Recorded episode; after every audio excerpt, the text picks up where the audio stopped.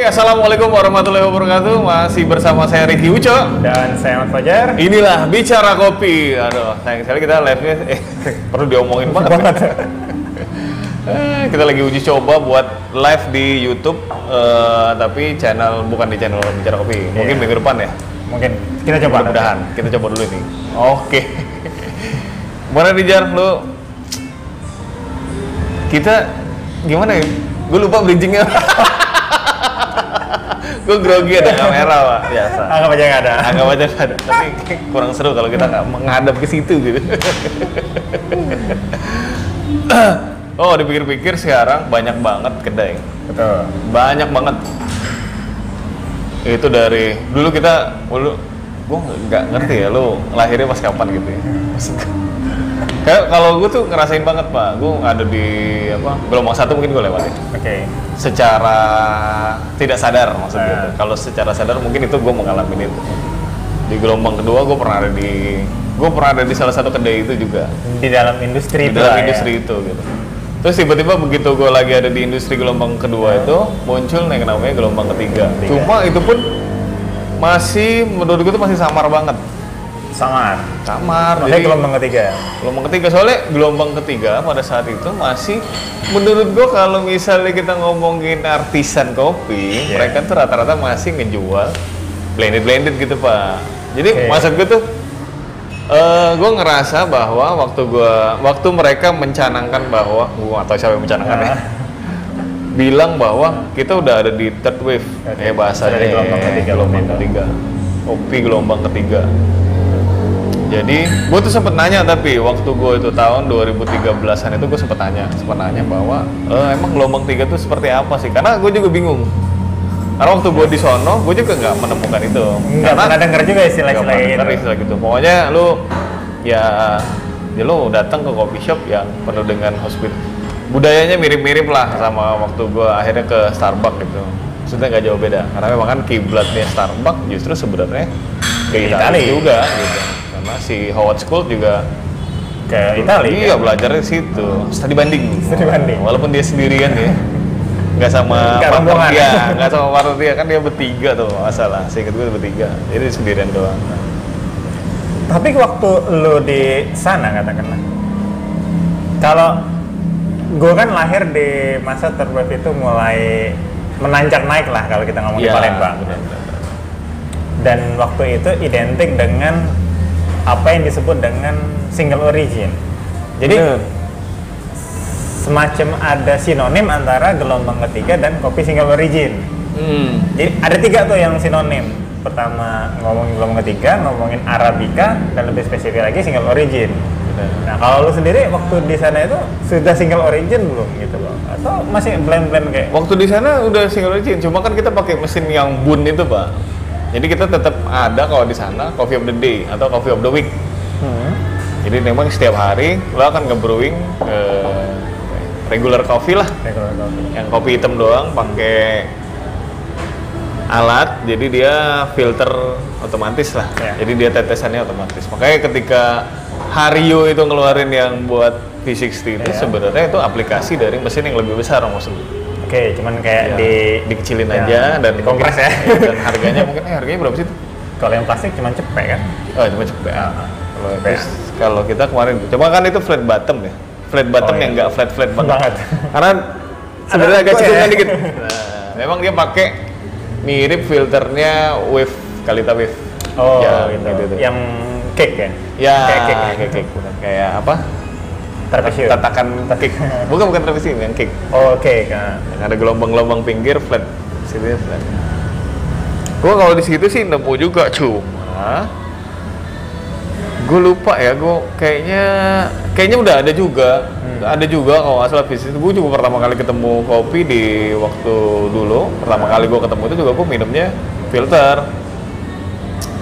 Oke, udah ada filter. iya udah ada V60 Ah itu oh V60 bukan batch brew lagi atau Bukan, bukan, bukan batch brew. Coffee maker. Bukan batch brew. kayaknya dia masih gitu dan juga waktu gue di sebenarnya waktu gue di tanah merah itu juga ada manual brew pak Sudah ada. sudah ada waktu 2014 2014 tuh udah ada di tanah merah yang tamrin tapi kayaknya bukan itu yang ditonjolin deh. Oke. Karena tetap eh, dengan mesin eh, Slayer yang oh, dulu kan jarang banget yang punya Slayer. Ah. Rata-rata kita ngelihatnya lamsok, lamsok, lamsok, lamsok dia Slayer, Slayer, tiba-tiba Slayer gitu kan. Terus yang dijual minumannya apa? Ya itu tadi. Jatuhnya americano kalau kopi hitam. Iya, kalau enggak dia tetap jual, tapi kayaknya bukan itu yang dikedepankan maksud gue. Oh, iya. Untuk di zaman itu ada apa tuh? Cerita tentang Oh, tidak membrand third wave itu. Oh, tidak membranding produknya pun spesifik itu dia Iya. ditonjolkan. Dan kita-kita juga waktu gua sama rombongan gua tuh kalau ke sana udah pasti minum minuman yang eh, yang pakai mesin itu. Memang yang jadi oh dulu 2014 itu penandanya adalah mereka tuh lebih ke Australia lah pokoknya. Oh. Karena menunya itu flat white, piccolo, itu nggak pernah hilang pak. Tiap ada kedai baru, Pasti ada pasti ada dua minuman itu yang asalnya dari Selandia Baru atau atau Australia.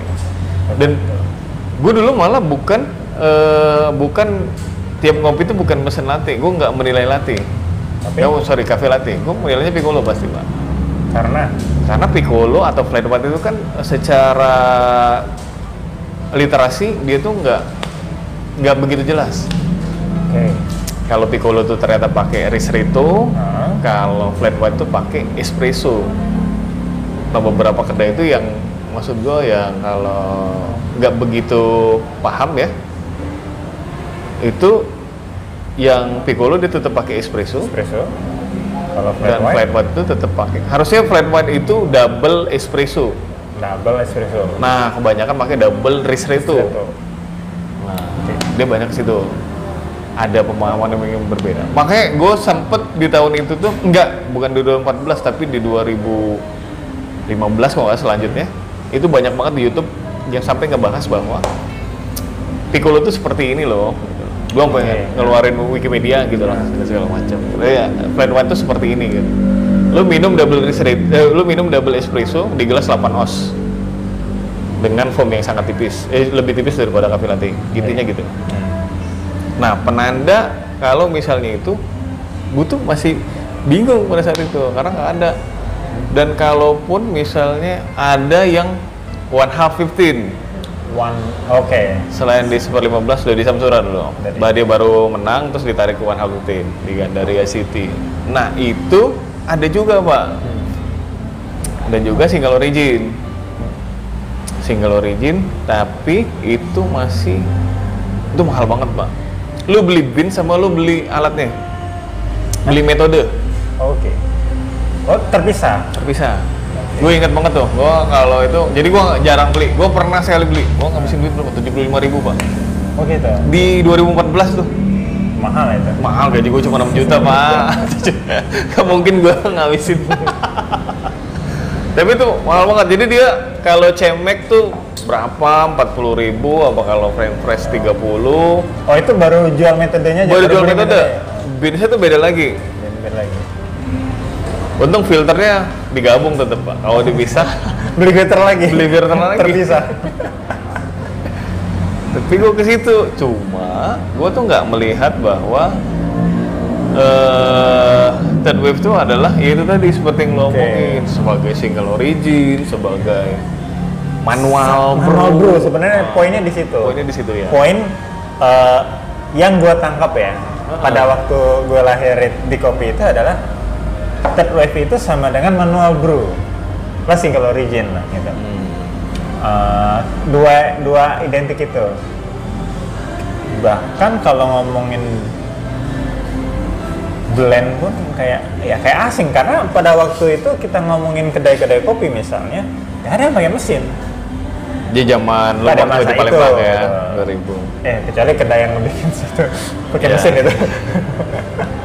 Tapi maksudnya yang umumnya yang lain kan nggak pakai mesin gitu loh. Untuk bikin espresso. Kedai-kedai yang, yang, yang muncul lah. Termasuk lo pertama juga kan nggak pakai mesin. Ya, Dan memang rata-rata yang ditonjolkan itu eh, manual brew V60 lah lebih gampangnya gitu kan. Selain lain tapi nggak terlalu umum. Nah, tapi oh, gue ada cerita juga. Waktu di bulan-bulan terakhir gue di Jakarta, gue tuh ke Pilo Coffee, Pak. Pilo kopi, oke. tapi nama kedainya bukan Bilo Coffee Heeh. jadi Heeh. gua samar waktu gua ke itu kan di ini apa sebelum ini pak sebelum Cinere itu kalau Pondok Labu ya di Pondok Labu. Di Pondok Oh, tetap Labu. yang tempatnya sekarang ya. Iya, dia di Pondok Labu. Gue ke situ, nah gue di situ banyak minum single origin situ. Karena kan basicnya Pilo itu sebenarnya roastery sama green bean kan, bukan Hmm, coffee shop. bukan coffee. Justru sebenarnya, Iya. dan dia jual alat. Nah, gue tuh di situ gue banyak dia jadi kayak eh, apa ya? Nampilin beans-beans yang cukup eksotik yang di Pada saat itu? pada saat itu pada saat itu eksotik banget karena dia ngenalin aroma manis Sunda aroma manis Garut apa segala macam Hmm. itu yang memang lagi booming dibicarakan pada saat itu di 2014 dan dia juga salah satu yang menampilkan salah satu prosesor yang menampilkan juga jadi tuh eh, kita kalau gue dulu pas di Pilo Coffee ngobrol sama mereka tuh, wah ada tuh kopi yang rasanya manis banget dia bilang Hmm. gitu. Lu udah kayak minum pakai gula dia bilang gitu. Eh, Tapi itu sudah disajikan dengan cara apa? udah itu dia kan jual Ah, alat mah alat, ya. Sebenarnya jual alat ya. Iya, dia jual Presentasinya alat. aja ya. Iya, tapi itu belum kono deh kalau nggak salah. Oh, belum Masih basic sih. Oke. Kono tuh belum di belum di blow up segitunya lah. Dan dia dulu kalau nggak salah yang di blow malah keep cup pak. Oh iya. Iya dia, dia pertama, Oh, keep cup oke. pertama. Terus tuh diikutin sama anomali kalau nggak salah ya, seingat gue sih gitu. Itu dia tuh gitu pak, pembicaraannya tuh orang-orang di situ dia ngobrolinnya gitu. Ada itu manis gitu, apaan sih bilang gitu. Gue nanya, itu Garut dia bilang. Iya. Garut apa ya gue lupa. Itu dari Sunda Hejo dari Pak Eko, gue ingat. Dia ke arah arah situ. Gua yang memang tidak begitu, maksud gua eh, kalau di luar sana, gue tuh nggak ngerasa bahwa kopi single origin itu terdevelop dengan baik ya. Maksud gue tuh gua nggak pernah sampai merasakan bahwa oh ini ada manis manis yang sebegitunya Iya. gitu loh. Karena juga eh, kalau pas di sana nggak ada metode manual brew, semuanya pakai mesin itu tadi, brew batch, batch brew. Batch Nah, brew. itu lebih Tapi di sana sudah main medium gitu. Pada waktu itu. pada itu waktu itu enggak kalau di sana kan budayanya nggak minum kopi medium, Iya, masih dark dark pasti ya. dark, pasti dark. Jadi untuk apa saya ngaruh jadi Enggak sih, itu loh. Loh, karena kan itu juga semacam se apa ya? Ber berhubungan juga itu, Pak. Enggak, itu kan Waktu mulai masuk gelombangnya eh, gel- yang kita kira sebagai gelombang ketiga itu kan seolah-olah kopi itu nggak dark lah. Waktu Dan- itu nggak ada yang jual single origin dark. Pak. dengan apa rasa yang lebih kaya gitu ya. Iya, karena ekspektasinya kan karena mau jualan ini dong, jualan rasa manis, rasa buah, Rasa bunga macam. gitu ya, angguria, strawberry. Iya, iya dan enggak. Maksud gue gini ya. Gua Jadi kan persepsi itu adalah bahkan pada waktu itu, ya siapa mau ngopi yang dark, dark mah cuma buat espresso doang gitu. Enggak, gue karena gue di sana, gue percaya bahwa roastingan itu benar-benar budaya, pak. Oke. Karena kita pun bisa ngerosting lebih banyak, pak. Lebih banyak profil yang diinginin kalau kita misalnya ke daerah yang lebih Amerika atau yang lebih ke eh, kalau Singapura sih masih ikut dark ya, setahu gue. Kalau pas Dia- develop di pabrik tuh. Dia terang tapi. Kalau Iya, kalau di Eropa kayaknya semua budaya itu lebih tebal, pak. Tebal, semua ya. pengen tebal. Jadi mereka suka kopi yang lebih tebal, tapi Ah. nggak suka impactnya yang terlalu. Kalau light kan lebih asem gitu, tuh dia nggak nggak ini. Itu gue kalau gue mungkin karena gue di sana dan gue memahami, gue percaya bahwa kalau lu dark roast atau enggak itu tuh masalah budaya. Gitu lu yang tiba-tiba Eh. joglok tiba-tiba langsung oh medium semua gitu lu kan gua dulu ngobrol sama lu apa coba Nordic gitu kan yang Iya. Skandinavia lu dari light ke sana gitu kalau Benar. kan dari light sampai ke dark gitu jadi beda gitu Karena bentuknya cuma sampai kalau gue kan main, bentuknya cuma medium to dark dan itu jarang gitu kan. Iya. Karena dalam dalam banyak bahkan kalau gue pun pribadi ketika ada espresso yang medium gue juga gak bingung Pak. espresso yang agak medium Nah, saya ketika ngeliat bijinya aja gitu kan, secara fisik dia nggak sehitam gosong yang biasanya gitu kan. Tuh- dalam persepsi lu Iya, dalam persepsi gue adalah yang heran ya excited juga. Oh ada ya espresso kayak gini gitu. itu kan gelombang tiga lah Kalau diamini sebagai gelombang tiga itu yang kayak gitu gitu loh.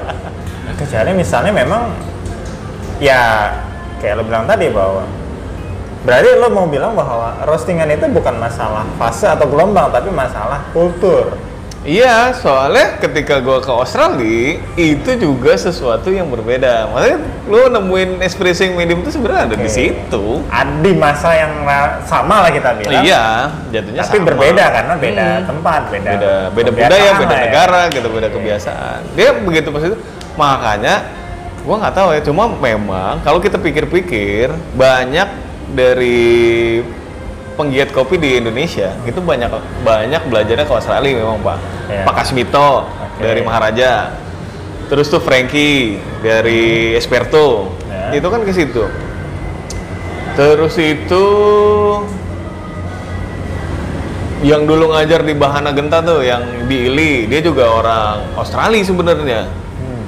Tapi emang dia belajarnya ke Ili sih sana. Tapi dia kan pasti membawa kultur itu juga. Ya. Tuh. Terus itu ya banyak lah. Pokoknya beberapa nama-nama besar. Oh termasuk Mob yang Oh, ngedevelop One Half Ah, ah. si Gordy Iya, gitu kan dia dari si sana. ya. Si Arif Said itu kan dari Australia juga. Belajarnya di situ maksud gue. Raymond itu yang Ya, kalau dari kita Nah. misalnya, Raymond itu banyak banget yang ke arah situ makanya kadang kita eh, di Palembang aja gue rasa gue nemuin Piccolo atau Magic itu kan di Luthier. Iya. tapi gue gak ketemu tempat lain. Karena memang dia kayaknya dia udah familiar sama Ya, Resep kayak itu udah- mama, ah, udah kayak ya, ya kayak ya udah biasa lah gitu ada di menu memang kayak harus ada gitu Ah. kan Piccolo dan lain-lain gitu kan. Walaupun ya gue di awal gue juga udah pernah ngeluarin Piccolo gitu cuma kan gue orang seterkenal itu Pak.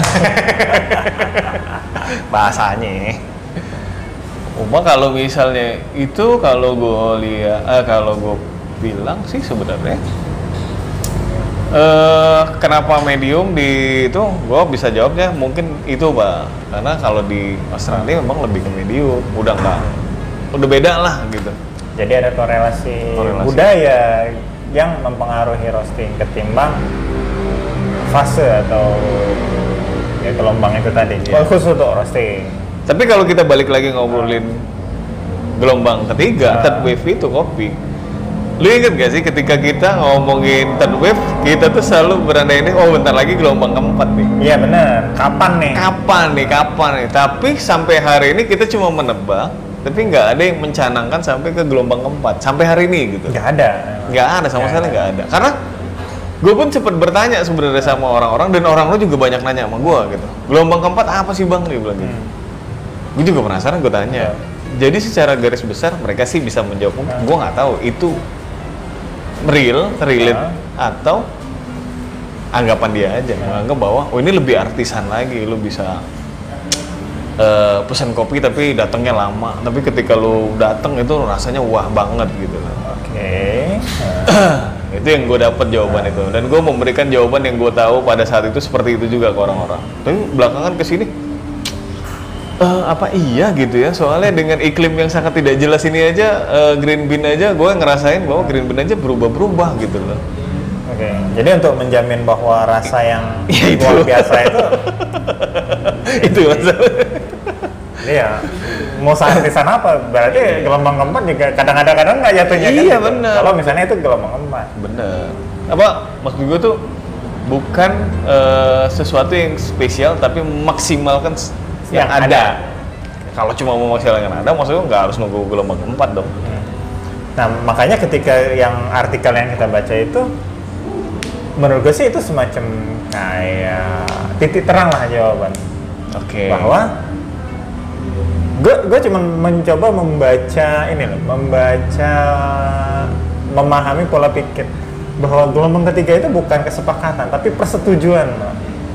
karena istilah itu dibuat oleh satu atau beberapa orang aja bukan kesepakatan sebuah komunitas Dan beberapa orang mengiyakan. Akhirnya Ya, kita, akhirnya termasuk kita juga mengiyakan. mengiyakan gitu loh ketika kayak mau orang membuat sebuah teori terus yang lain tuh mengamini gitu loh bukan di teori terus kemudian diuji dan diterima enggak ini langsung diterima aja gitu. karena mungkin pada waktu itu belum ada literasi soal gelombang Benar. Nah, dan yang gue pahami juga, maksudnya mau mencoba memahami teori itu, kenapa mungkin kita sulit menemukan gelombang keempat dan seterusnya?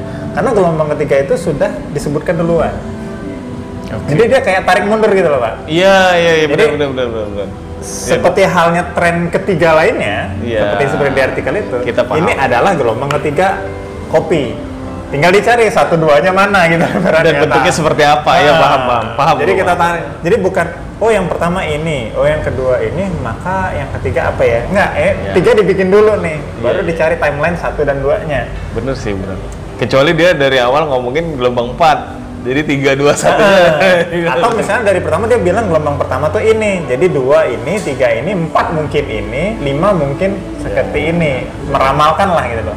Tapi kayaknya sih kalau yang gue pahami dari artikel itu, enggak dia cuma ngomong- ngomongin yang ketiga aja gitu loh. Baru dibikin satu duanya, empatnya mah nggak dipikirin dulu gitu. Bisa sih, bener sih, masuk sih. Karena eh, kalau karena kalau dipikir-pikir kan kalau kita membayangkan gelombang satu, dua, dan tiga, seolah-olah itu kan satu habis, dua muncul, dua Padahal- habis, tiga muncul. Padahal, Padahal kan satu enggak. sama dua tuh masih ada. masih gitu. ada sampai sekarang dan masih awet loh, masih berjalan. Iya masih berjalan, apalagi yang gelombang satu kan gitu. Iya, yang kalau kopi instan ya. Kopi instan ya sampai sekarang masih ada. Iya, Dan, dan masih masih, tumbuh peminatnya. Gelombang dua kalau ngomongin apa industrialisasi mungkin atau Gelombang dua itu kayak fanatis, Pak. fanat ya udah mulai Fanatisme. muncul ya sampai sekarang masih ada dan masih kuat juga. Iya. Ketelusuran misalnya yang dijual di gelombang ketiga ya sebenarnya gelombang kedua juga sudah Sedikit banyak sebenarnya sudah, ada. Oke Walaupun lah mungkin itu penanda gelombang ketiga. Tapi apa yang mau coba dimunculkan di gelombang keempat yang harus mengubur ketiga kayaknya nggak ada. Karena ketika yang gelombang ketiga ini aja tidak mengubur yang kedua dan ke satu.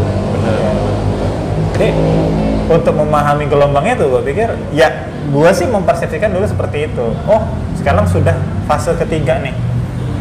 Yang berarti satu dua tuh udah kuno lah kita bilang kan sudah old Hmm. school.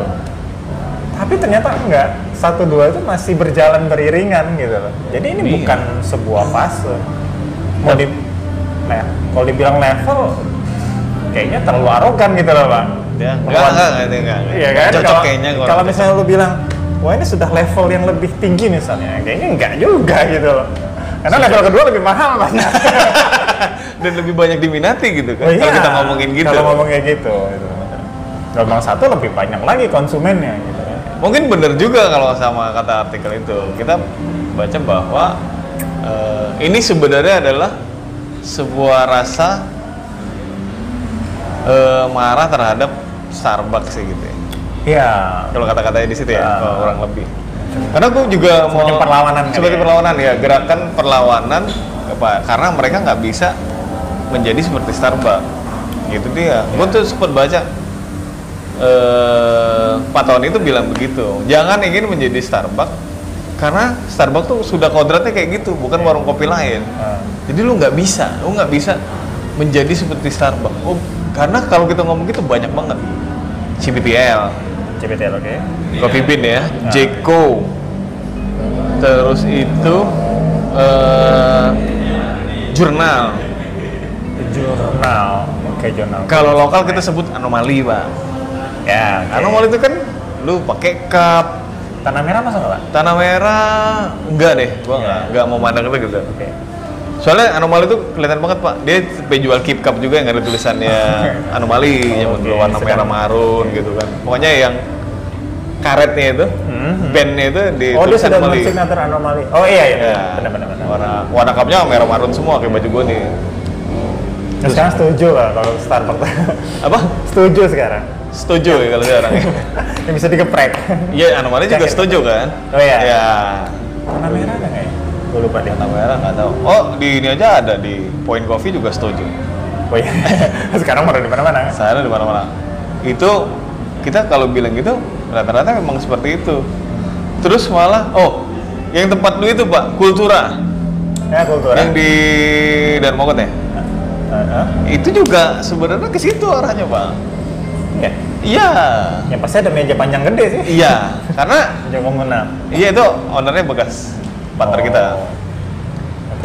maksudnya memang semua orang tuh pengen menjadi pengen merefleksi kisah sukses dari Starbucks sih sebenarnya. Ah, Starbucks tuh gimana ya? Maksud gua lu cuma jual gitu tapi eh apa? Lu bisa jual mahal kayak gitu. Kan tujuannya ke situ. Ada keinginan ada keinginan kayak gitu juga. Terus tuh lu bisa jual merchandise apa segala macam gitu loh dan yang lebih penting eh bukan menurut gue sih penting ada customer yang sangat loyal iya Gak, gak ketulungan itu. Iya itu Starbucks gak ketulungan. Maksud juga segimanapun kita ngomong bahwa kopi di situ nggak enak, oke hah. tapi tetap itu akan menjadi pilihan. ya Bahkan seorang royalty customer dia pun dia tahu, Pak, tapi dia tetap datang. dia tahu kopi itu Iya biasa aja, maksudnya kalau ngomongin enak tuh relatif lah ya. Lu ya biasa aja ya Iya. Karena dulu gua gua ngerasa ya, gua ngerasa merek anomali itu dulu juga eh ininya apa namanya itu? Senjatanya senjatanya itu adalah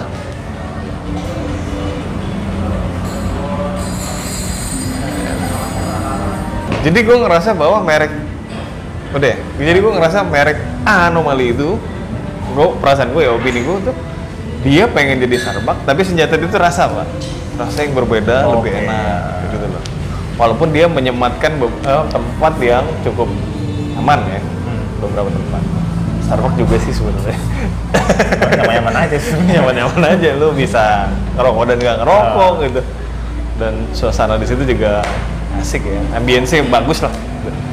Cuma kayaknya semua itu beberapa hadir dengan eh, apa? Merasa bukan rasa bersalah ya ras senjatanya tuh rasa yang lebih enak kayak gitu. Tapi ternyata nggak bisa ngalahin juga. Tetap enggak gitu tetap nggak bisa juga. Karena kita nggak itu tadi gue bilang. Kalau kita ngomongin rasa kayaknya udah dari zaman dulu kita bukan mencari rasa Pak. Hanya beberapa orang lah yang ini. Memang kita bilang bahwa semua orang sejakarta di tahun itu. Khususnya 2013-2014 anomali itu benar sesuatu momok besar yang ditakutin sama semua orang. Bahkan barista lulusan itu yang gue bilang kesiksanya luar biasa di situ itu juga orang pada takut semua gitu. Loh anomali. Ya maksudnya Helmi juga ngajar memang nggak ya setengah-setengah mungkin ya. Dia banyak melahirkan banyak banget. Roster pun banyak lahir dari anomali juga. Beberapa kayak yang gue ketemu eh, bekas anomali itu ada di Jakarta Coffee House JCH JH depannya Bori gue ketemu. Wah bilang nih lu lu kan di mana di Kemang gue Ya, sekarang di situ jadi asisten pada saat itu. Mau lama-lama dia ngerosting gitu itu ke situ. Gue rasa eh, masih tentang soal rasa lagi-lagi kita ngomong bahwa Starbucks tuh nggak ada lawannya oke nah. Starbucks tetap Starbucks Starbucks tetap Starbucks Starbucks tuh tetap Starbucks mau lu gimanain gitu tetap Starbucks Oke, Starbucks tetap Starbucks, dia nggak bisa digoyang. Katakanlah kayak gitu. Heeh. Oleh pesaing ya, bukan oleh ko- kondisi ya. kondisi dia juga lagi susah nah, tapi untuk men- menjadi semacam Starbucks, apakah sudah menurut lo ada yang mencapai titik terang gitu loh? Oke, kita nggak bisa menyaingi Starbucks, tapi ada yang mencapai ja- meniti jalan suksesnya itu kalau menurut lo. Dengan atau karena mencoba menyamai tapi mencari beda dalam hal ini rasa, justru orang sebenarnya nggak dapet apa-apa, nggak meraih apa-apa gitu maksudnya. sepengetahuan gua nggak ada pak bahkan Max Coffee yang tumplek blek Iya. itu aja sampai ke warna itu aja dia bisa gagal maksudnya tuh lu gini ya, kita ngomongin ya, gue bukan membela ya. Maksud, ah lu ngapain? Kopinya nggak enak, mesinnya otomatis. Apa ini? Starbucks. Starbucks. Orang tuh ngomong gitu. Mending Max Coffee udah jelas. Oh ya. Mesinnya, ya Black Eagle lah ya. Kalau di Jakarta nggak salah Black Eagle ya. Black Eagle tuh, udah pasti kopinya enak. Ternyata nggak juga. Jadi apa yang dicari orang? Experience. ini. Ini nih. Karena kalau mau ngomongin Starbucks ya kita tahu kopinya. So-so lah ya gitu loh. Kita Semua orang tuh mungkin setuju kalau kita ngomong. Setidak, setidaknya kita bisa dapatkan kopi lain yang lebih enak lah. Iya, gitu. Kayak gitu lah kan. Tapi mau dibilang enak juga nggak bisa juga karena banyak juga yang lebih enak. Hmm. jadi ya kita bilang so-so lah. Gitu. Tapi apa jadi yang yang membuat uh, ki- kita tahu juga kalau Starbucks itu mahal gitu loh. Iya, dari awal. walaupun mungkin kita harus berhitung lagi karena dia jual lumayan gede-gede maksudnya secara size gitu. Apa memang jadi mahal gitu loh? Yes. Ya maksud gue kita jual dengan 200 mili atau 6 atau 7 os. Dia kan jual kan mulai dari berapa os itu? Dari hitungannya shot itu 10. 10 ya. Artinya untuk ya barang kita ya kita kan biasa ngitung-ngitung maksud gue Yes. secara cost price-nya itu mahal nggak sih gitu jatuhnya gitu. Jadi gini, kalau kita ngomongin kos ya, kalau gua, gua secara pribadi punya pandangan gini. Kalau gua ngitungin Starbucks, dia itu basic costnya 18% coba Pak. 18 persen. Bisa 18%. 18 ke 20 persen. Kecil banget sebenarnya kosnya. Oke. Maksudnya dengan range harga dia yang Ah, 60 ribu iya. ya. Tapi yang jadi masalah adalah bahan yang dia beli itu kan nggak bisa dikit pak. Oh benar. Lu kan harus punya kemampuan untuk belanja lagi, Iya. bukan ngomongin lu untung segini, lu akan ya kita secara logika kalau habis sekilo, lu bisa beli sekilo, iya. Tapi Iya. kan lu nggak beli sekilo, mas. Iya, kita kan nggak ngomongin segitu Kita nggak juga. ngomongin segitu. Karena kan gitu. kenceng nggak sih dia tuh kalau ngomongin penggunaan bahan kita ngomong kopi lah ya. Wah, kita nggak usah ngomong otomatis apalah. Kenceng pak. Dia itu kalau ngomong kenceng banget. Gue sih mengiyakan gua aja waktu pas di sana waktu gue di bandara itu terminal 3 itu kita aja warehouse seminggu dua kali. Sekali masuk barang tuh lu bisa dua kali naik turun. Oh zaman dulu. Karena kan ya juknya atau apanya kan kalau ngomongin Starbucks itu kan jualan powder gitu kan. ya. Cappuccino segala macam. Kan Frappe-frappe. frappe. Frappe kan. Maksudnya kan tersounding seperti itulah. Setidaknya gue mendengar gitu. Sehingga yang bikin gue ah ngapain lah ngopi di Starbucks gitu maksud gue kan. Tapi kalau lu di luar kota ketika lu nggak tahu udah aja Iya, Starbucks yuk enak. tetap oh, ayo ayo ya. ya jaminan apa lagi pak iya sih bener konsistensi maksud gue kan Iya. Dan sesosonya ya kita ketemuin sama di mana-mana gitu maksudnya Jadi makanya bener, kalau kata artikel itu sih gue ngerasa bahwa bener sih, bahwa kita adalah bentuk dari kemarahan diri kita sendiri bahwa pada akhirnya kita nggak bisa ke situ. Entah itu mungkin dimulai oleh satu atau dua orang, sehingga ini semuanya jadi sama.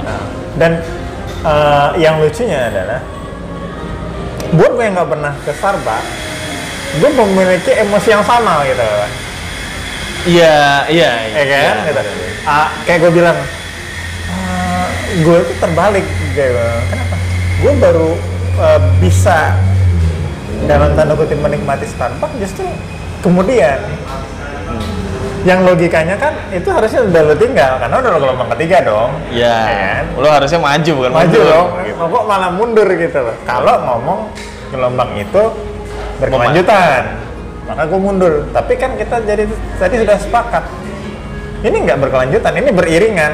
Jadi sebenarnya nggak ada masalah. Tapi memang menarik ketika gue, gue nyadarin kok gue baru ngara mm, katakanlah bisa menikmatin apa? Apalah ya kayak lu bilang tadi experience di Starbucks itu ya ya setelah setelahnya gitu setelah gue kenal yang disebut gelombang ketiga itu justru gitu loh. Hmm. dan gue memiliki pandangan ah itu mah udah kedua gitu loh padahal ya gue belum ngerasain gitu loh. Dan kenapa gue harus nggak nggak nggak oke aja gitu kan gimana ya? Karena, kalau karena ya bener sih. Kalau misalnya masalah dari katakanlah per- perlawanan misalnya yang, yang membuat istilah atau artikel terhadap Starbucks itu adalah tapi apa yang mesti harus dilawan? gitu loh. Maksudnya apa yang harus ya kalau tidak berjalan kalau gitu berjalan beriringan kenapa lo harus merasa harus marah gitu Iya. dan membuat kemarahan atas pergerakan apa, lain gitu. Iya. karena mahal. Ya itu sih yang paling gampang gitu Bukan kayak- apakah karena gue nggak sanggup beli terus gue harus marah gitu loh? Maksudnya kan nggak juga gitu. Gue bilang mungkin kata-katanya bukan apa bentuk kemarahan ya, tapi bentuk eh, apa penyesuaian kali ya. tapi apa yang harus maksud gue gitu pak? Harga? Kalau kita secara spesifik katakanlah kita sebut merek Starbucks emang ada apa yang harus diperbaiki sehingga kita membuat gelombang ketiga gitu loh kita dengan asumsi bahwa kita tidak lagi sekedar mengamini nih bahwa itu ada tapi kita benar-benar menggali nih gelombang ketiga itu apa dan Tapi- tapi sih harus diperbaikin gitu Tapi kalau pertanyaan lu seperti itu, eh, gimana kalau misal, lu lihat aja, Starbucks aja tiba-tiba ada reserve pak, dan dia main manual brew, dia main apa yang trapesium dan bottom itu. Iya, iya, iya. Artinya kan, eh, ketika itu terjadi, dia juga ngikutin pak maksud gue tuh. oh iya Ya kan? Walaupun dia akhirnya membuat entitas baru kayak gitu. Ah. Ya riding the wave juga jatuhnya ya, iya, iya sih. Cuma maksud gua beberapa tempat memang pada akhirnya ada juga yang Starbucks biasa juga ada manual brew maksudnya. Sekarang malah ya lebih, tiap lebih lebih hari tertentu juga ya. apa sih istilahnya kalau coffee Coffee- talk coffee talk, talk, Nah, gitu. itu sebagian juga manual brew Iya, Entah itu dia pakai French pakai press, aeropress Enggak dulu pour cuma press doang, Pak. oh iya Cuma satu alat itu. Oke, kalau sekarang kan udah macam-macam, pour over Iya. juga ada gitu. Karena kita sponsornya bodum loh. kan jualan. Sih. Oh iya. jualan di Starbucks jualan bodum. Pokoknya apa pun apa pun yang dilakukan intinya jualan. Iya, itu untuk jualan. Ntar orang nanya-nanya, apa nih alatnya? Ada gitu jual gitu kan gampang. Kalau Pakai kopi apa? Langsung upselling terus ya. kalau fisik sih susah pak, karena fisik sih enggak kita nggak banyak jual. ya, banyak. ya, benar juga sih. Tapi sekarang pour over ya kalau ngambil nama bisnis ini pour over pour kayaknya ada logonya sendiri Starbucks kayaknya. Itu memang pak, waktu terakhir gue Tapi gede-gede. tahun-tahun terakhir gue di 2014 itu memang muncul yang bentuknya trapesium, Hmm. mirip blue bottle ya. Blue bottle trapesium juga masalah kan? Ternyata ada dua dia. Oh ternyata ada dua. Ada flat bottom yang cake sama yang trapesium. Ah ya, pokoknya mirip-mirip itulah. Nah, Sampai dia kalau di reserve ngeluarin alat apa sih? Gue lupa yang petak gitu. Itu ada juga tuh. itu yang pertama. Tapi kalau kita ngomongin gitu, kayaknya karena asas ya kita sebut kemarahan tadi, Nah. itu akhirnya semuanya ikut juga pak. Gitu. Kayak maksud gua polanya tuh tetap sama. Oh lo nggak bisa dapet yang loyal lo, lo kayak gue ngerasa bahwa mungkin yang tadinya jadi tempat nongkrong itu gara-gara itu juga pak. Kalau lo nggak bisa loyal jadi ya lu nongkrong aja gitu. Biar rame gitu.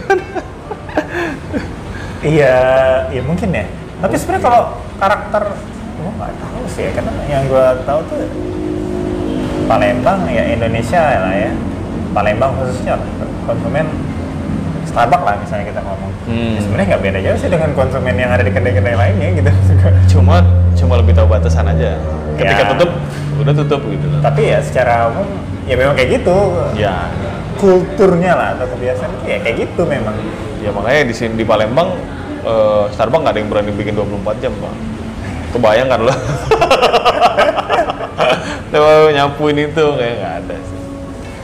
Tapi gue rasa sih kayaknya memang ya kalau kita ngomong kalau kita balik lagi ke artikel itu sih gue ngerasa bahwa bukan sebuah kemarahan sih ya dibuat sehingga kita sehingga dia ini. Tapi mungkin sebuah kegagalan bahwa satu atau dua orang atau dua kop- beberapa coffee shop merasa bahwa ketika lu pengen jadi itu, lu nggak pernah bisa jadi gitu.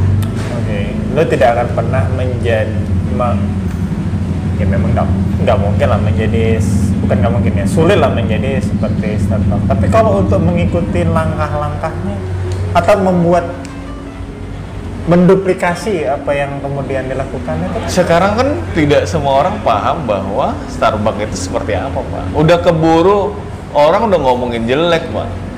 Bahwa itu kopi nggak enak, Oke. kopinya nggak fresh. berarti kita paham kayak lo bilang tadi ini masalah bukan soal produk Iya. ya kan Bukan jadi apa apa yang bisa ditawarkan? Starbucks itu kan? Maksudnya sebagai orang yang pernah di dalam lu bisa cerita apa gitu loh? Maksudnya yang membuat atau seenggaknya kalau begitu lu punya kedai ya katakanlah yang bisa lu bikin gitu loh di di di, di kedai lo yang pastinya ya kayak lo bilang tadi berarti lo nggak bisa jadi juga dong gitu kan Iya tapi sih. seenggaknya kan apa yang bisa nilai selama sekian lama lo di Starbucks oh, gue kayak gini nih harusnya Selama selama gue di Starbucks, gue nggak begitu.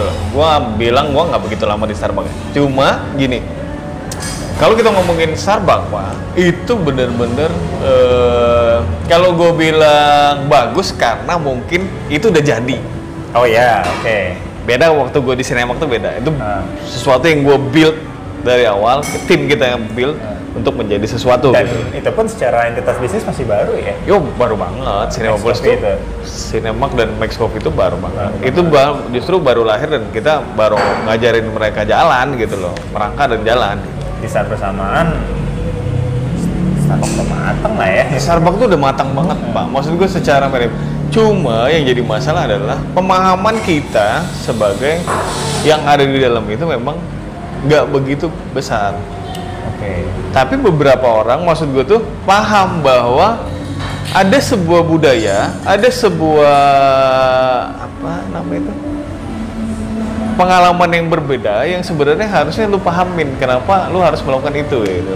Jadi dia itu gini, gue bukan bilang bahwa dia mengelabui bukan, maksud gue dia nyuruh kita beres-beres bersihin apa segala macam tuh bukan karena sebuah perintah pak dia menjelaskan bahwa eh, kalau gua paham sih sebenarnya teori kaizen gitu loh. Kalau lu lu bicara tentang lu bersihin mesin, lu cuci gelas, lu bersihin lap apa segala macam, itu murni sebagai eh, dibilang bahwa itu juga customer kita.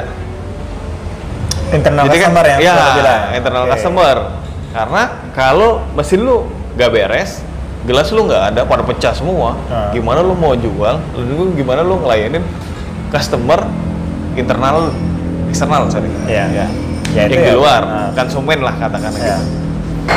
Dia dia menjelaskan dengan seperti itu maksud gue tuh, bukan menjelaskan bahwa duduk guling-guling kayak Eh. juga. Kalau lu mau gitu lu pelihara anjing aja gitu kan. Kalau lu itu jangan pelihara customer, eh customer, karyawan, Karyawan. gitu. Jangan lu hire ka- karyawan, tapi lu ini aja anjing aja sekalian gitu. Jadi lebih ke situ gitu loh. Dengan eh, dan beberapa maksud marketing yang sebenarnya eh, secara tidak langsung dia memberitahu. Kayak misalnya eh, dia tuh peduli banget sama yang namanya family gitu loh, Pak. Family itu maksudnya Jadi eh, dia kalau pembukaan aja dia punya satu hari pembukaan itu untuk family and friend, Oke. FNM, F- FNF. Oke. family and friend. Kalau kayak gue rantauan, lo kalau nggak bisa bawa keluarga, ya lo bawa temen gitu loh, teman kencan atau apalah sih. maksudnya itu yang bukan ya siapa aja lah gitu ya tapi yang dari luar gitu maksudnya Iya dari luar bukan dan karyawan bukan apa maksudnya Ah, tapi masih dalam bagian keluarga misalnya, Ya, kan. atau teman lah gitu ya. artinya bukan bukan sesama pegawai lah bukan kan. sama pegawai. Terus itu eh, dia khusus mengkhususkan untuk satu hari itu untuk family-nya gitu pak. Oke. Nah, baru hari selanjutnya kita ngomong grand opening. Hmm. Baru tuh customer yang dari luar baru bisa baru datang tuh bisa. Kalau yang itu acara keluarga banget, lu kayak menyambut ada bayi baru nih kita kumpul. Terus kedua dia ngomongin partner beverage itu gitu juga pak. Waktu gua pas awal-awal training di situ.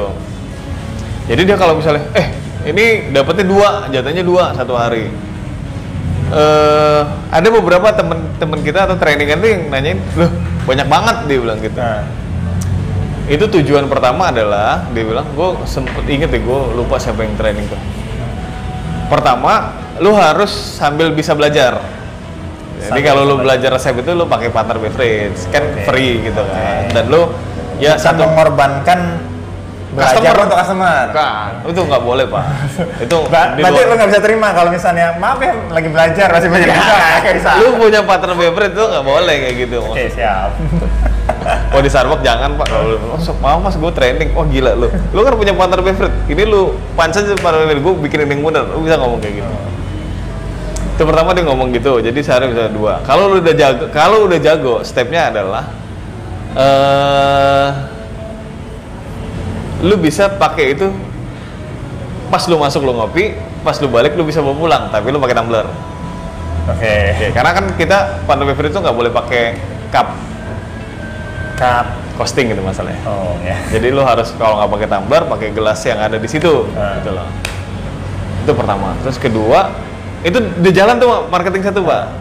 Iya dong. Karyawan beli tumbler. Beli, ya. Nah, itu Itu cakep banget tuh. Makanya gue bilang, oh karyawan jadi beli tumbler. Nah, Ya, pasti beli kan? Pasti beli ujung-ujungnya karena kita terbuai itu pak. Dia tuh Iya. ngejelasin kayak gitu pak. Jadi gue, wah terbuai, gue harus beli. Minimal pas lagi diskon, kita udah ngincer semua tuh kan. Iya. Yang reject-reject gitu kan, wah ada tuh dia kalau misalnya kan ada reject, ada gompel dikit apa segala macam tuh kadang-kadang dijual ke karyawan bukan ke karyawan. Lu ngambil tuh. Itu lagi diskon gede-gedean tuh pasti ngambil. Itu yang kedua. Step ketiganya adalah kalau lu udah bosen, lu bisa ajak siapa aja kalau temen lu datang, lu kasih aja nggak apa-apa. Oke. Tetap. Siapa pun yang lu kenal katakanlah. Iya. Temen kah atau ya pasti temen ya kalau bukan keluarga pasti temen Iya. ya, gak mungkin orang lain. Itu pertama, tapi tetap nggak boleh pakai cup. Oke. Itu kan biasa kalau yang free dapat pakai gelas kan. Tapi gua nggak tahu kalau di lu dapat di bandara. Cek. Ah bandara, bandara kayaknya semua pakai kapan? Tommy itu lu tetap dapat cup tapi nggak bayar. Iya. Itu nggak boleh pak. Cupnya dihitung soalnya. Oh, kan kapan dihitung ya? Iya dong. Oh, tetap dihitung. Itu kan stok opening pak jatuhnya. Iya sih. kan mau pakai sendiri, Pak. nggak boleh itu. Itu nggak boleh tuh harusnya. Oke. Kalau ketahuan bisa SP. Padahal gua selalu padahal gua selalu ng- ngarep loh pakai cangkir gelas itu. Oh itu asik. Kayak nggak pernah deh. Oke balik tuh step ketiga ya. Lu bisa kalau misal lu teman lu datang, lu bisa kasih dia gratis Oke, dengan partner face dengan tadi. partner dua free tadi. Dan lu bisa ngopi berdua Ya. sambil nemenin kan. Ya. Kalau misal lu lagi break di situ lu bisa minum dua.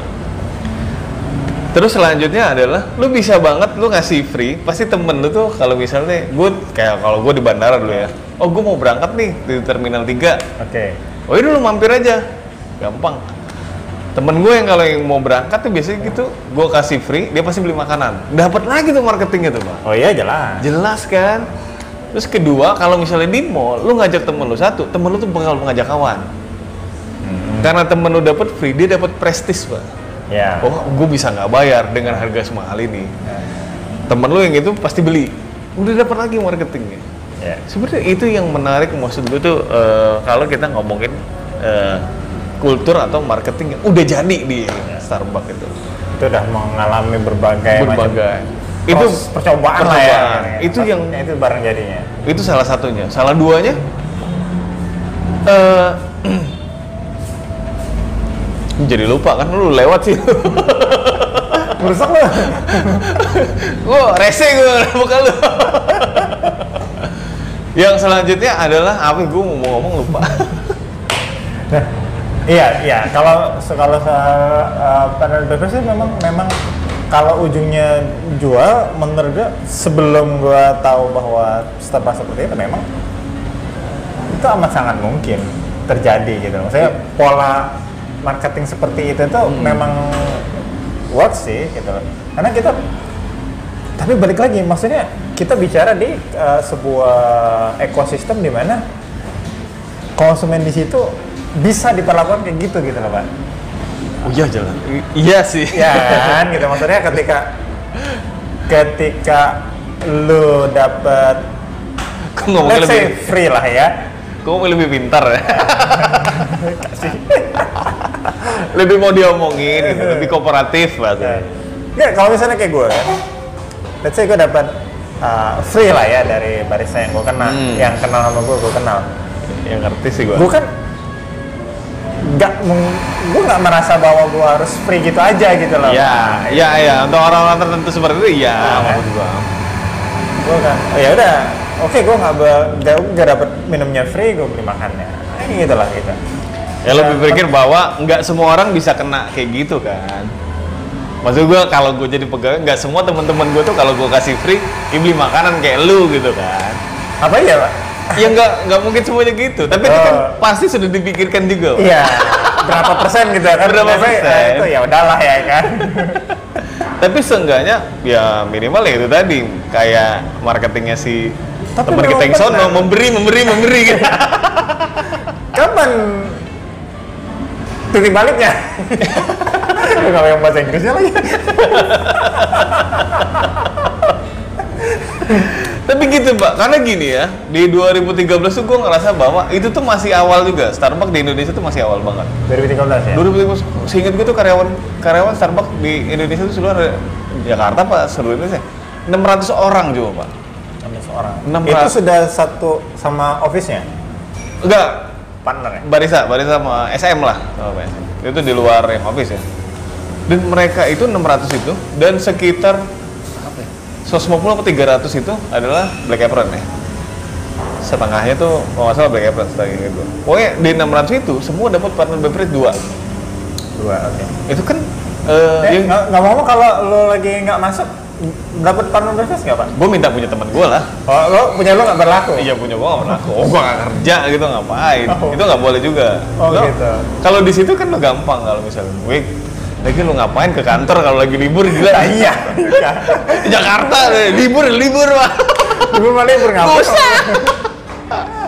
Suruh dikasih libur malah kerja. Ini libur malah kerja. Tapi gue termasuk yang aktif sih kadang-kadang. Gue nggak suka main ke store. Tapi ada kerjaan. Gue cuma dulu waktu di store tuh nurut banget pak. Disuruh beli lampu, gue ke Glodok beli lampu terus gue anterin di situ. Biasa suka gitu. Cuma maksud gue tuh itu tadi berangkat dari situ sebenarnya gue mempertanyakan dia kok nggak bisa nggak rugi gitu kan Oke. ternyata eh, di balik itu semua gue ya, pasti ada maksud dan tujuan kalau gue menilai seperti itu dengan nada bercerita bahwa water beverage fungsinya apa itu gue ngerasa bahwa ini sebenarnya sudah di ya ini pasti bukan bukan baru kemarin dipikirin terus lu bisa Iya. ini ya. Itu semua lu bener-bener yang hmm, lu udah pikirkan impactnya apa kayak gitu. Dan jelas lah maksud gue tuh. Itu yang pertama. Terus kedua gue lupa tuh mau ngomong apa tuh padahal itu bagus banget juga Atau nanti ditambah episode selanjutnya ini. iya part nanti- selanjutnya ini nggak apa ini udah berapa menit sih 40 pak. Wah, 40 itu udah 52 Oh, 50, Pak. menit Pas ya berarti. Part 1 part Bisa aja. part dua, part dua ganti baju hari berbeda so. Jangan diliatin banget ya. iya Hari yang sama. Tapi eh artinya ka- kalau kita nge- eh, ngawalin dari gelombang ketiga ya, kenapa gue share kemudian artikel itu sama lu? Karena menurut gue itu setidaknya bisa menjawab pertanyaan gue sendiri. Bahwa, ya Iya ya, itu maksud gue itu sebuah artikel yang memberikan jawaban yang paling masuk akal. ya Atas semua pertanyaan paling kita. relate dah ya Iya, di saat ini kita Nah, mikirnya Kenapa dia muncul dan kapan gelombang empat tadi akan muncul ya menurut gue itu nggak bakal ada ya karena memang itu dibuat begitu saja. Karena kalau begitu artikel itu kalau dengan ya kita anggap itu artikel itu sudah dikurasi dengan benar sumbernya ya berarti ya udah gitu. Kita tuh pada dasarnya cuma nerima aja sih. Kita nggak pernah benar-benar menguji teori itu. Iya bener gue aja siapa pun itu ya. Maksudnya siapa pun yang orang di industri kopi ini tidak pernah benar-benar menguji teori itu. Kita bilang oh iya nih seru nih gitu keren atau kita terjun nih di sini kayak gitu Bener sih waktu lo kirim artikel itu juga, gue tuh udah maksud gue, gue tuh udah lama nggak kepikiran sama gelombang ketiga tuh gue udah nggak kepikiran lagi gue. ya karena mungkin kayaknya sekarang gak ada yang peduli juga Iya, kan? udah udah skip gue pokoknya gitu Iya. tuh. Begitu lo gitu tuh, ya gue ngerasa sama, relate banget ya gue. Jadi kata-kata di situ adalah sesuatu yang cukup masuk akal menurut gue tuh. Sangat masuk akal lah untuk saat ini gue ngerasa ya ini yang paling masuk ya, akal. sampai kita baca yang lain ya gitu Ya, iya ya benar. Tapi itu apa ya? Ya, ya kalau kayak gue sih selalu mengembalikan kalau ya seperti halnya dunia penuh gimmick apalagi dunia kopi gitu iya iya sih pasti. dengan hype yang dibikin-bikin selalu ya kan itu, eh, yang ya kayak bilang mana kan atau kayak yang kita singgung kita kita singgungin dikit sekarang apa bikin spiral di V60 itu Kubomi Kubomi itu kan Benar. ya Kubomi baru berapa minggu yang lalu tren istilahnya gitu kan kata itu padahal Baru gue di 2010 apa 2000 itu gue tuh udah udah pernah lihat itu lah ya. Ya, gue secara gue juga pernah nyobain sih sebenarnya. Iya. Dan gue juga udah lihat itu sekian tahun yang lalu, tapi nggak ada yang nyebut itu gitu. Bener. Gua Dan kita, gue juga pernah bilang, kita juga pernah bahas ya. Di kopi ini kayak hype, di- didorong, di dipanasin lagi kayak Iya. disiram bensin lagi biar panas gitu kan. Udah api kecil siram lagi biar Iya. naik lagi. Atau wah ini udah mulai sepi cari yang lain gitu kan. Bener sih. Enggak, enggak, enggak. Ya kalau menurut gue sih ujungnya ya marketing aja sih sebenarnya. Ya, ya bener lah kalau kata Isal selama itu bermain gimmick berarti lo harus percaya bahwa industri ini tetap jalan gitu kan. Semua orang tuh jualan gitu. Kalau nggak pakai gimmick. Benar. Karena gue percaya yang yang satu hal yang gue percaya itu kalau ekosistem itu udah hidup ya lu tinggal jual sih. Iya sih. Tak kenal maka tak jualan. Iya bener. Itu yang sakit hati kalau lu dikenalin cuma berjualan doang.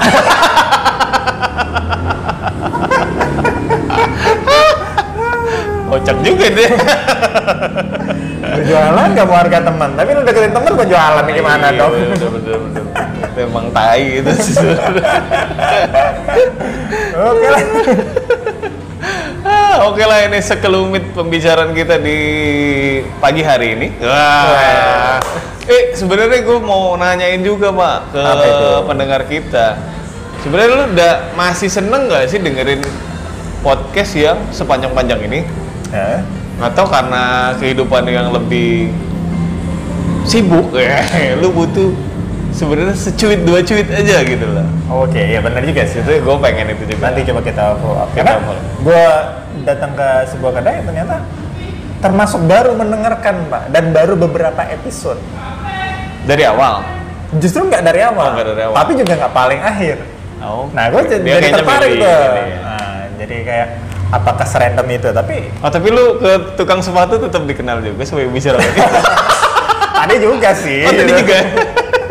Tapi memang episode yang mana? Yang ini. Oh, bukan yang bukan yang terakhir banget gitu kan? Gue pikir mau ngomongin yang terakhir, tapi bukan yang pertama banget.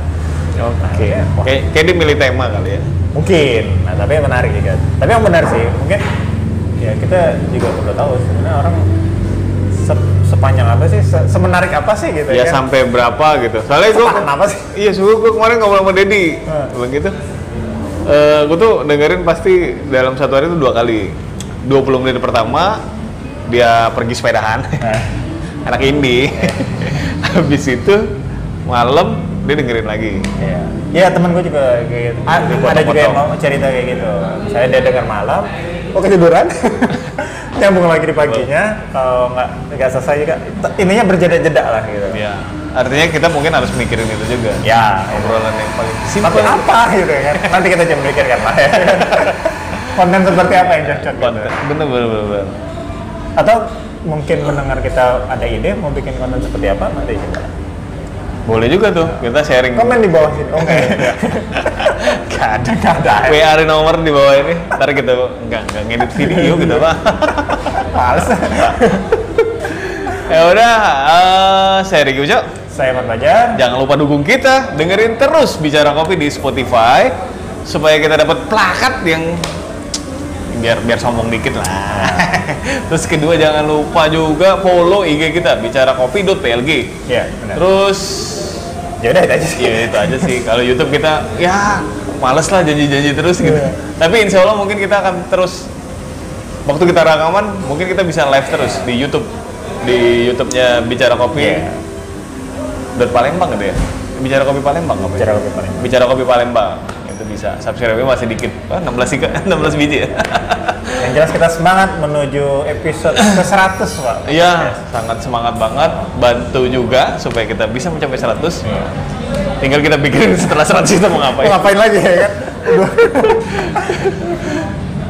Tapi gue nggak tahu ya itu. Gue tuh pengen juga sih setelah 100 tuh gue kepikiran gara-gara lu ditegur di toko sepatu. Apa jadi reviewer bisnis gue? ah, tapi udahlah itu nanti lah ya, masa depan itu. Tapi nanti kita pikirin juga. Akhir kata saya eh, wassalamualaikum warahmatullahi wabarakatuh. Adios.